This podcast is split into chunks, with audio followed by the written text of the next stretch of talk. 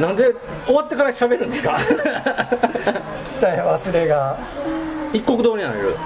一国道っていうのはあのこの口パクパク。英語を極めると腹話術ができるんですか？発音発生すると言ったら口は動かさないわけじゃないですか。えじゃあネイティブは腹話術ができるんですか？できんじゃないですか仮説として。確認してから言ってください。でも例えばあれ何でしたっけ？ねあれ？声が遅れて聞こえるよとかできるじゃないですか。できてんのかな？まあちょっとできてますね。えじゃあじゃないけど、あの一国道はできるってことですか？やろうと思えばできるんじゃないあの人できへんかったらどうします？あの人で英語めっちゃ下手だったらどうします？英語でしたかも英語でやってますよ。あそうなんですか。回ってじゃあじゃあ外人全員できるわけじゃないですか？やろうと思えば訓練すればやりやすい。この間してたんです。そう。あんま口動かさなくていいですよってその喋るときに。でもえ日本語より英語の方がネイティブは口動かしてないけどですか？あの当然アナウンサーとか、はい、そういったテレビの方はきっとさらに滑舌っていうのかわからないけど、切れ口伝えるために当然動かすと思うんですけど、はいはい、一般の人っていうのはきっとゴロゴロ言ってるだけなんですよね。口ああ外人で。だから、別にそれを真似せってわけじゃないですけど、そうやって喋ってる言語を無理やり違う喋り方したら、喋りにくいんじゃないですかって僕は言いたいだけなんですよ。だから真似した方が早いんじゃないのって発音の授業でアメリカンエイとか言われるじゃないですか。はい。ああ、とか言われるじゃないですか。あれはじゃあ、どう、ダメなんですか？だから、野村さん的には。根本を直してないんですよ。はいはい。例えば、ね、家の修理で中の鉄が錆びてるからこうここが割れてきたりしてるのにそこを頑張って塗ってるのが口先だけみたいな。その喉いけてへんのに唇頑張ってもしゃあないですそうそう。そこはあくまで最後の調節なんでっていうイメージです、はいはい、当然それを最後の調整さらにきれいくするにはね、まあ、当然口もやった方がいいんですけど、うん、根本できてないのに、うん、ここだけ調整するっていうから難しいのかなってでも世の中の発音の授業って、うん、喉じゃなくて舌とか言うじゃないですかあれそのはワークっていうのね。あのそういったのが機能するのは欧米の方とかもともと喉で喋ってるしだけど日本人の人ってそうじゃないわけじゃない。ほとんど口で喋ってる人が多いからだからそれをそこに当てはめようとしても無理があるしただあくまでここで喋ってるのが普通な人が多分ね僕そんな一人ずつ何億人調べたわけじゃないんですけど普通だからできてないって分かんないですよ、うん、何きてるか分からない。日本人がそんなね喉使う動向っていうのは分かってないと思うんで口先だけ教えてなんか違うなみたいなでそのなんか違うなっていうのを発見したのがその英語の著者の奥さんが発見したみたいな、奥さんなんですか？そうネイティブの。ネイティブの奥さんがフィリピンあフィリピンとか日本で教えてたらしいんですよ、うんうん、でその時に何か違いを感じてみたいな。でそれを旦那さんが引き継いでっていうか実験台になってやって売り出したのが英語のそうなんですねえじゃあ世の中その巷でやってる発音授業ダメじゃないですか。何とも言えないです。巷っていうかまあちゃんでも今結構声っていう人も増えてきてます。でも一般じゃないですよね、まあ、一般まだみんな下ですよ。下負け負けもっと負けみたいな。そうそう。そうえ FFF ってずっとその単語だけは出せるけど、でも文章になるとやっぱりちゃんと息を使えてないと、絶対スムーズに話せないですよね。リンキングでとか、そうですね。あとブレンズとか難しいですね。でそれはあの、まあ、昔アメリカも住んでてでいろんなところで勉強したけどすごい腑に落ちるわけですねでトレーニングになってると思うんですそれがそういうふうになってるん。だっていうのが分かる人によって聞こえてる、うん、聞こえないと言えない、すごくつながります、多分俺って聞こえてないですよね聞こえてなさそうですね多分聞こえてない気がする僕本当に推測能力だけでやってる気がするなるほどで推測能力がめっちゃあるん。だと思うん。ですよでもそれはそれで特技だからいいん。じゃないですか、今その単語覚えてるじゃないですか、ほ、んで CD を聴いてる時にね、えっと、テキストから入ったらもうテキストを覚えてくるじゃないですか、順番とか、はい、でそれたまにやめて音だけ聞いてるんですよ、ほんでたまに他のこと考えてるじゃないですか、そしたら進んでるじゃないですか、漏れなく知らん単語なんですよ。あ、まあ、理解度低いところなんですよ、で理解度低いやつが、もう頭通り抜けてるんですよ、はいはい、で完璧に分かってるやつは、なんかぼんやりしてても入ってくるんですよ、なんかその意識がその集中してたりとかしたら入ってくるけど、ぼんやりしてる時に、例えば日本語だったら、その辺で話してる隣にその音とかも、あんま意識せずこう耳入ってきたりすることあるじゃないですか、はい、それって英語だったら、こう耳を澄ましとかないと入ってこないですよ、うん、それは多分まだダメなんでしょうね。そうですよね。だから僕英語など自分でやっていろいろね教えるようになってやっててそのそういうのができるようになってきたっていうか当然めちゃめちゃネイティブの人たちが、ね、スラング使って喋ってるのは分かんないですけど、例えばラジオを流してると、じゃあそのなんていう完璧には捉えられないけどまだ気持ち楽に聞けるっていう集中頑張ってせんでもなんかこういう話してんねんなとかっていうのは分かりやすい分かるようになった、うん、じゃあまあもう帰ってきてからもまだずっと受けてるんですよね。1週間に1回ぐらいそれは今も継続して何かその発見というか進歩を感じるんですかうん。なんか出しできてるかわかんないけど、うん、ちゃんとその喉っていうか、うん、口先だけじゃなく、話せるようにな楽に出せるようになってきてるのをすごく最近感じてて今まではすごい意識して、発生したのが、なんかもしかしてできてるかなと思いながらやって、この肩こりが減ってきます。緊張しちゃうんで。あ、なるほど、そうなんですか。あの、一生懸命、やろうと。体、うん、お腹の中から肉を出して発生しようと思うと、普段喋、普段の喋り方と違うので、へそれは、減った。めっちゃ肩こり。肩こりが。だから、なんていうんですかね、日本人の人って声張るときってきっと緊張さすことが多いんですけど、はい、その、まあ、喉がリラックスしてると、なんていうんですかね、空気の量で、音が大きくなるっていうか、頑張るんじゃなくていっぱい吸ってあーって出すと結構大きくなったりする、うん、だからそれに気づけるだけでもいいかもしれない。日本人って前に音出そうとするじゃないですか、うん、で僕の例えばね導入のクラスとかってでも音っていうのは振動じゃないですか、うん、僕息吸いながら喋るまあデモをするんですよね。それで大きい声出せるってことは、前にはらんでも声は飛ぶわけですよね、で結局振動なんで、だからその振動を大きくするには単に空気の量を増やすみたいな、日本じゃガッてカチカチになっちゃうから多分ね肩凝ったり疲れたりっていうのもあるのかもしれないですよね。肩こりまで治っちゃいますすごい。シラブルシラブルシラブルそれ発声 発声覚えたら、うん。僕、あのー、まあ、野村さんにもその声がいい方やと言われ、はい、で声のボリュームも、まあ、どこでもうるさいと言われ、はいはい、声張ってるつもりもないけど、はい、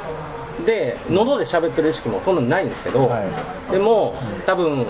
多分喉寄りなんかもしれない、自然にできてる。自然に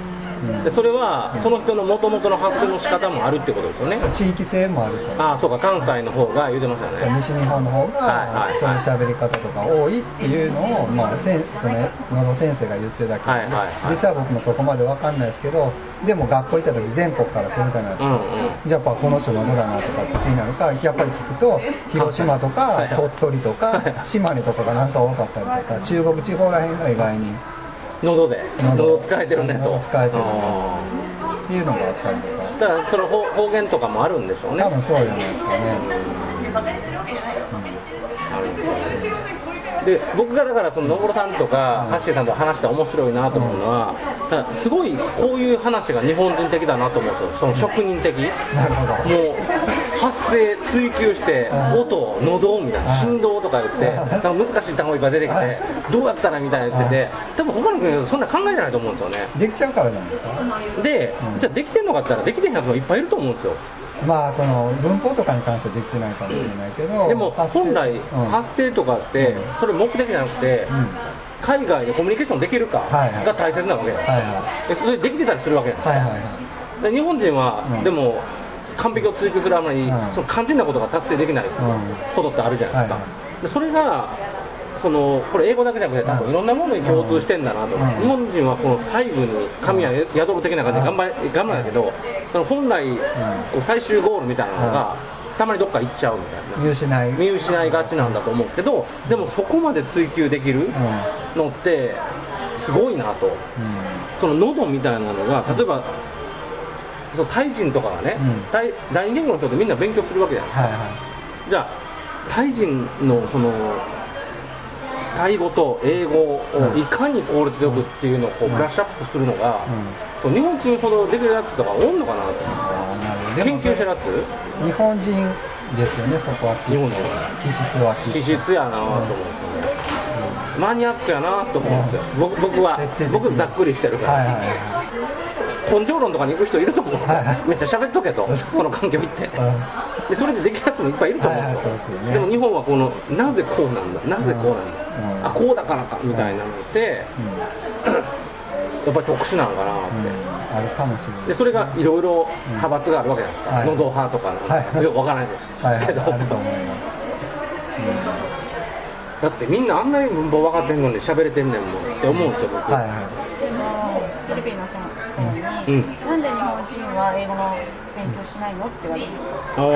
ぐらい、そのやっぱ喋れないことって、英語の勉強してないと思われてるんですよ。はいはいはい、なるほどなるほど。やっぱそこって何か問題があるわけだなって私は思うんですよ。はいはい、の勉強はしてるのにかかわらず、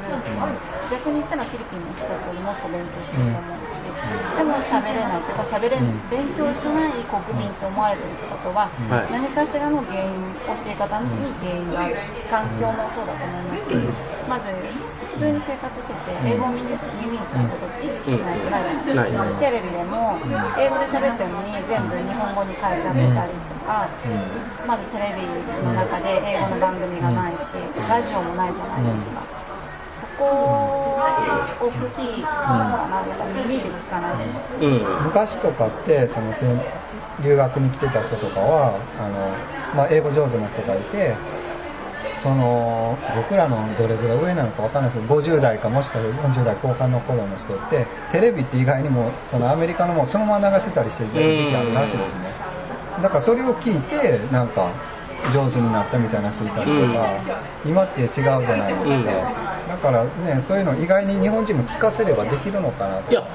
絶対できると思うんですよ、はい、僕だから日本人なんで英語できないのってよく言いますけど、うん、必要ないからなんですよ、もうそれが全てで、僕ら英語できなくても仕事を見つけれるし、別に部長になったりもできる、社長にもなるんですよ、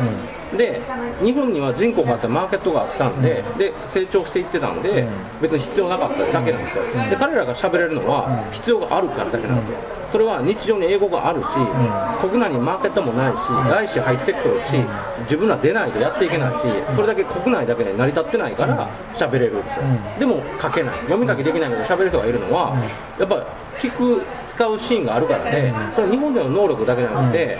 能力じゃないんですよね、そのニーズでしかないと思うん。ですよ、で日本が昔できたのは、もう戦争でアメリカ、戦争で全部失って、アメリカ文化が入ってくるときに必要やったから、で昔その、その貿易してた時も、まあ必要だったから一部の人ができただけで、それがある程度戦後、国内市場ができた時に、どんどん必要がなくなっただけだと思ってるんですね。日本が本当に追い込まれて、外資とかにバンバン買われて、うん、で変わっていったら、多分普通にみんな喋れると思うんですよ、で喋れない人は残れないです、で今は英語に学習する時間投資するなら、他を学んだ方が合理的やから、みんなそこに時間を割かないけど、ほんまに追い込まれてきたら、賢い人はできると思うんですよね、ですごい合理的に学ぶと思うんですよ。で今その、まあ、留学とかに時間を割いてるのは、まあ、その前兆的な感じで、なんかそろそろやらなあかんのちゃうかみたいな感じで来てるけど、留学なんて昔から一定数行ってるわけじゃないですか。でもほとんどの人が帰ってきて使わへんから、まあ、体験みたいな感じになってるんですよね。で、僕は日本のビジネスが、日本のマーケットだけで成り立たなくなってきたら、もう必然的に必要になると思ってて、だから日本だけが超特殊なの。国内マーケットで成り立っちゃってる、うん、で成長しちゃったと、うん、もうそれじゃダメ。ダメなの？ねだってマーケットどんどんちっちゃくなってて、でそれに対して危機感を持ってる人が、まあ、それに対して準備を始めてるだけで、でもほとんどの人がまだそこまで危機感を持ってないと思うんですよ、まだいまだに、だからなんか自分の会社は潰れないと思ってるしで、いまだに大きな会社に就職することがゴールになってたっていうのは、その大きな流れが全然見えてないな。と僕、英語を勉強、英語できても、うん、大した、差別化にならないと思うんですよね、うん、今後ってことですか？英語できるやつが山ほどいますから、ただ英語はできないともう。話にならないと思うんですよ、何かその普通のスキルってことでしょ PC のスキルみたい日本語喋れるのと同じレベルだと思うんですよ、日本語喋れないと日本で働けないじゃないですか、でも日本語喋れますで仕事できないですよね、それは当たり前のことで、IT とか英語とか言語っていうのは、もう生きるために最低限のもので、うん、その上で別に何の仕事を選ぶかは専門性を持たないといけないと思うんですけど、もういまだになんかもう英語無理やからとか、諦めてる人いっぱいいると思うけど、でもみんなやりたいのはあると思います。この前、うん、あの僕、まあ、面接行って、うんうん、で、ね、一回泣いてもらったとかあるんですけど、そこ行った時に、まあ、時間空いたからちょっと教えてくれって他の人に言われたんですよ。ね。で3人ぐらいで英語全くできないんですけど、